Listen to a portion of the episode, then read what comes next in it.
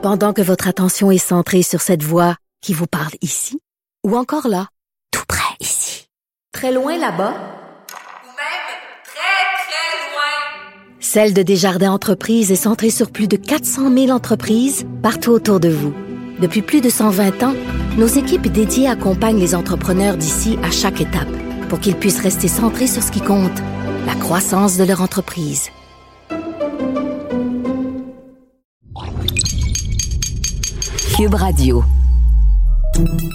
Salut, c'est Charles Tran avec l'équipe dans 5 minutes. On s'intéresse aux sciences, à l'histoire et à l'actualité. Aujourd'hui, on parle des changements climatiques et de leurs effets sur la vitesse du son. Un effet auquel on s'est peu intéressé, la modification de la vitesse du son dans la mer. Avec des océans plus chauds, le son y voyagera plus vite. Et puis, me direz-vous, eh bien, le problème, c'est que les animaux marins communiquent par voie sonore, parfois à longue distance, puisque le son voyage très bien et très loin dans l'eau. Alors, dans quelle mesure euh, la vitesse du son va être modifiée par le réchauffement de la mer et quelles seront les conséquences sur les animaux? Voici Baptiste Zapirin. Pauvres baleines. Le réchauffement des océans leur complique déjà la vie, en faisant fuir les poissons et le plancton loin des zones où elles ont l'habitude d'aller se nourrir, par exemple. Mais voilà autre chose, ça va aussi modifier leur réseau de communication. En fait, ça va modifier les communications des baleines, des dauphins, de tous les animaux marins qui se donnent des indications par le moyen de pulsations, sifflements et autres chants. Ça, c'est la conclusion de trois chercheurs de l'Institut national italien de l'océanographie et de la géophysique appliquée dans une étude publiée le 22 mars 2022 dans la revue Earth Future. On ne s'y était jamais vraiment penché, mais euh, c'est pas surprenant. On sait que l'océan est une cacophonie de vibrations produites par les animaux, les vagues, le craquement de la glace, sans parler de nos navires et de nos structures. Et on sait euh, que la vitesse du son est changeante selon l'état de l'eau. En mer, à 50 mètres de profondeur, la vitesse du son varie de 1450 mètres par seconde dans les régions polaires jusqu'à 1520 mètres par seconde dans les eaux équatoriales plus chaudes. On passe donc de 5200 à 5500 km par heure. Oui oui, c'est très rapide le son dans l'eau.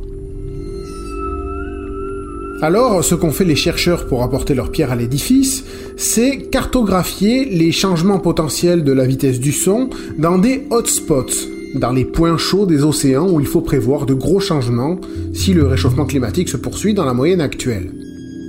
Et euh, les deux points chauds avec les changements les plus importants à prévoir, ce sera dans la mer du Groenland d'abord, et aussi dans une partie du nord-ouest de l'océan Atlantique, à l'est de Terre-Neuve. Dans ces deux points chauds, donc, si rien ne change, d'ici la fin du siècle, la vitesse moyenne du son devrait y augmenter de plus de 1,5%, soit environ 25 mètres par seconde, donc 88 km heure de plus. Et ça donc à des profondeurs entre 50 mètres et 500 mètres.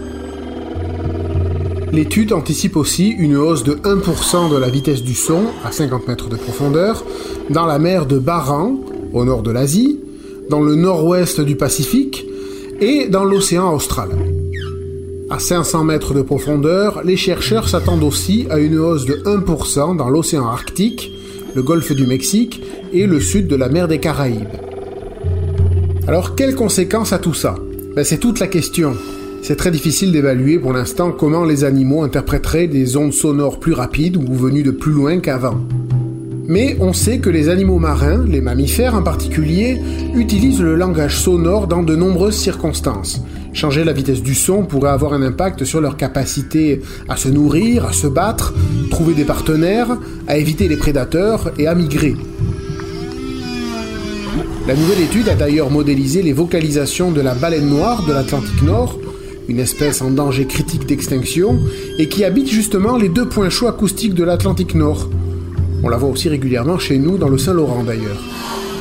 Et donc euh, oui, le cri d'appel typique des baleines noires à 50 Hz pourrait bien se propager plus loin dans un futur océan plus chaud. Alors quel effet ça aura sur euh, les communications au sein de l'espèce? Est-ce qu'elles attireront des baleines qui n'étaient pas censées se joindre à elles par exemple?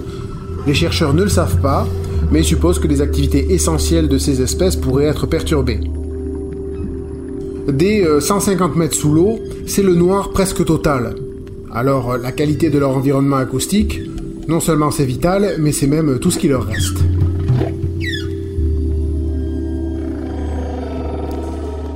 Oui, et on pourrait aussi parler de nos propres sources de bruit, le son des bateaux, les plateformes de forage de pétrole.